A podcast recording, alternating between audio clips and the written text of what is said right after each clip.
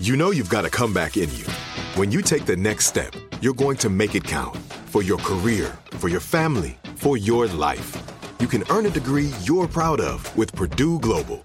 Purdue Global is backed by Purdue University, one of the nation's most respected and innovative public universities. This is your chance. This is your opportunity. This is your comeback. Purdue Global, Purdue's online university for working adults. Start your comeback today at purdueglobal.edu.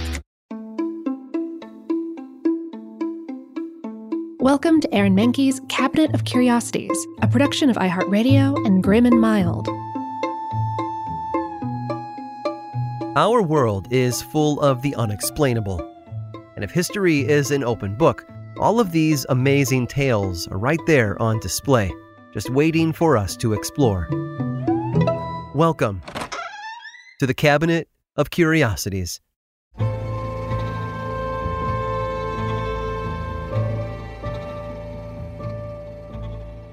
Everyone knows about the big government organizations that monitor things like our money, our internet activity, and our impact on the environment. From the IRS and the NSA to the FDA and the EPA, there seems to be a department that touches almost every aspect of our lives.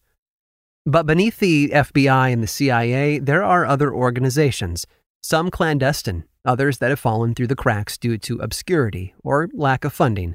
For example, NASA has an unknown division known as the Office of Planetary Protection. It's responsible for preventing cross contamination of the Earth by space based organisms, and vice versa. Even specific foods used to have their own agency. In 1897, the Board of Tea Experts was formed to make sure any tea imported into the United States met specific guidelines for public consumption. The members of the organization assembled for two days each year to sample a variety of tea. Their findings were then sent to the FDA, which used the tasting notes as a rubric for which to judge all imported tea. But perhaps the strangest government agency of all was the International Board of Hygiene, formed in 1926. It was created by Honorable J. Fortescue, a prominent surgeon from San Diego, California. The members, all doctors and physicians, almost never met within the United States itself, choosing to hold their meetings all over the world and unlike other government organizations, those who joined were not assigned to their stations. Anyone could become a member for life simply by attending a single meeting. Fortescue sent the League of Nations a formal proposal for membership, which was accepted several weeks later. As the years went on, interest in the board grew among the other agencies, especially where its elusive founder was concerned. He was invited to join other groups, including the American Conference on Hospital Service, and he was added to a government list of child psychologists, although that wasn't part of his medical background. Over time, Fortescue worked his way up the ladder of success, winning prizes and getting published in numerous journals. He traveled the world as part of work with the Board of Hygiene and invited anyone he thought would benefit from membership to join. The organization grew by leaps and bounds thanks to Fortescue's work. He was revered all over the world until his untimely death in 1963. Except his death wasn't that untimely. The Honorable J. Fortescue never really died because he never really lived. Fortescue was the creation of Dr. Rawson Pickard, a pathologist who really was from San Diego. He and a group of fellow doctors liked to get together and knock back a few drinks at a local turf bar during the Prohibition. And one day, Pickard and his buddies came up with the persona of the Honorable J. Fortescue and his new agency, the International Board of Hygiene. From there, the surgeon took on a life of his own. What started out as a harmless joke eventually became a formally recognized organization by the League of Nations, and its founder a sudden celebrity throughout the medical profession. Fortescue's name wound up in a 1936 edition of Who's Who in San Diego, his backstory grew to include a lengthy stay in Paris, as well as author credits on articles penned by Pickard himself. None of the other founding members made as big a splash as Fortescue, who remained an enigma until after Pickard's death in 1963. For years, everyone believed the International Board of Hygiene was a real agency, focused on promoting good health and commenting on everything from proper vitamin regimen to polio. As a side note, Fortescue was also the only fake winner of the very real Fleischmann Prize, an essay contest held by the Fleischmann Yeast Company each year. His prize? $10,000. No matter how outlandish Pickard's hijinks were, no one ever figured that the International Board of Hygiene wasn't real. They assumed it was just one more obscure government agency, which means we should all probably re examine the real ones, just to make sure.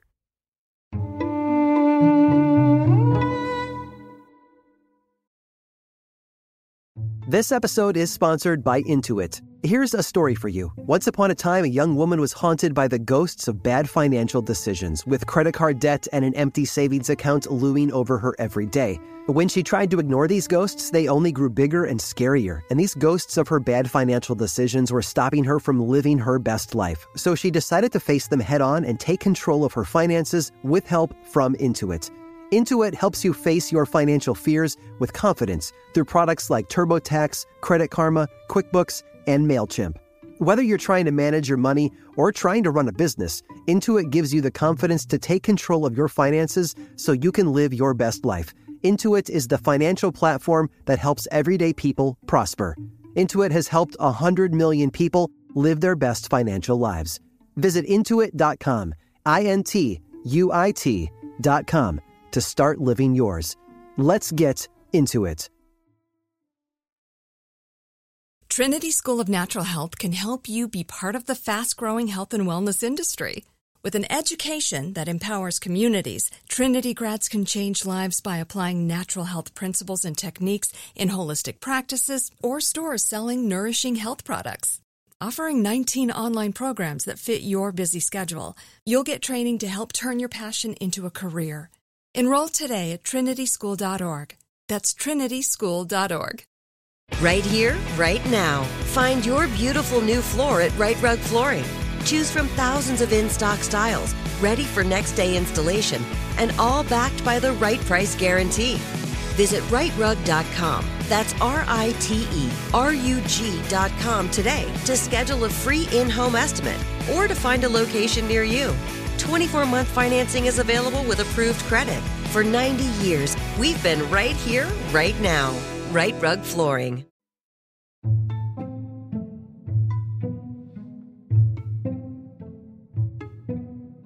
Many of our favorite foods can be traced back to unusual origins. For example, in 1905, 11 year old Frank Epperson left a cup of powdered soda and water outside his house one winter night. The next morning, he woke up to find the solution had frozen and the mixing stick he'd left in was now stuck in the middle. By running the cup under hot water, he was able to pull the icy treat free.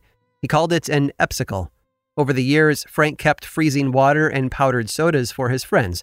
By the time he became a father himself, his children suggested renaming them from Epsicles to Popsicles, a mixture of the words pops and sickles.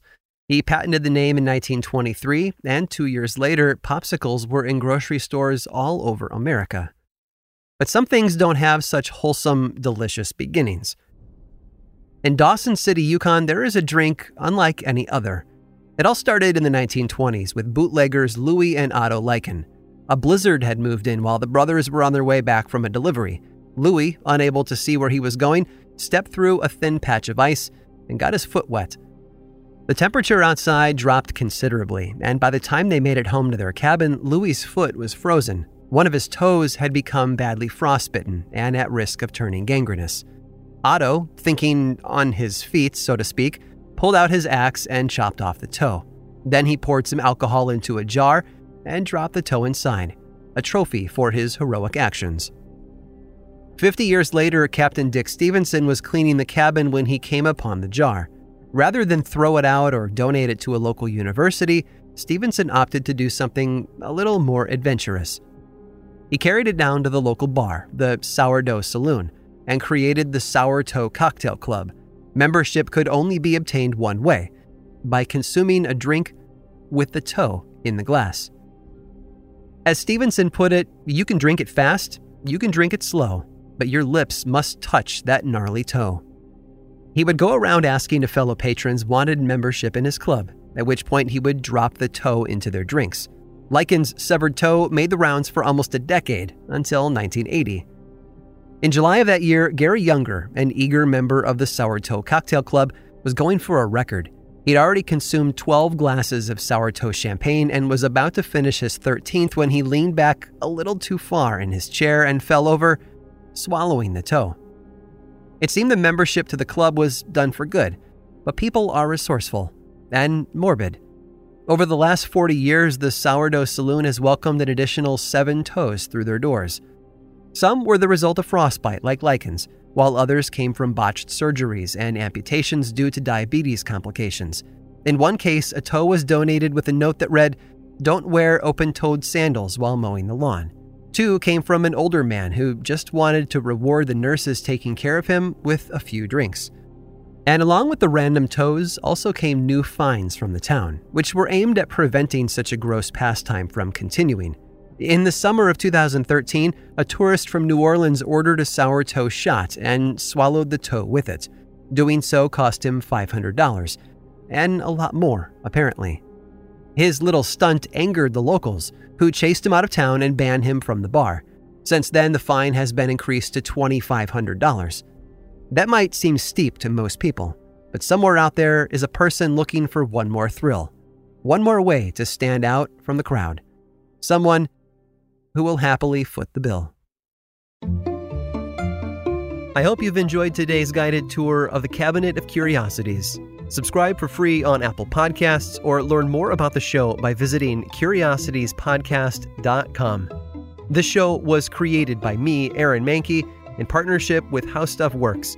I make another award winning show called Lore, which is a podcast, book series, and television show and you can learn all about it over at theworldoflore.com. And until next time, stay curious.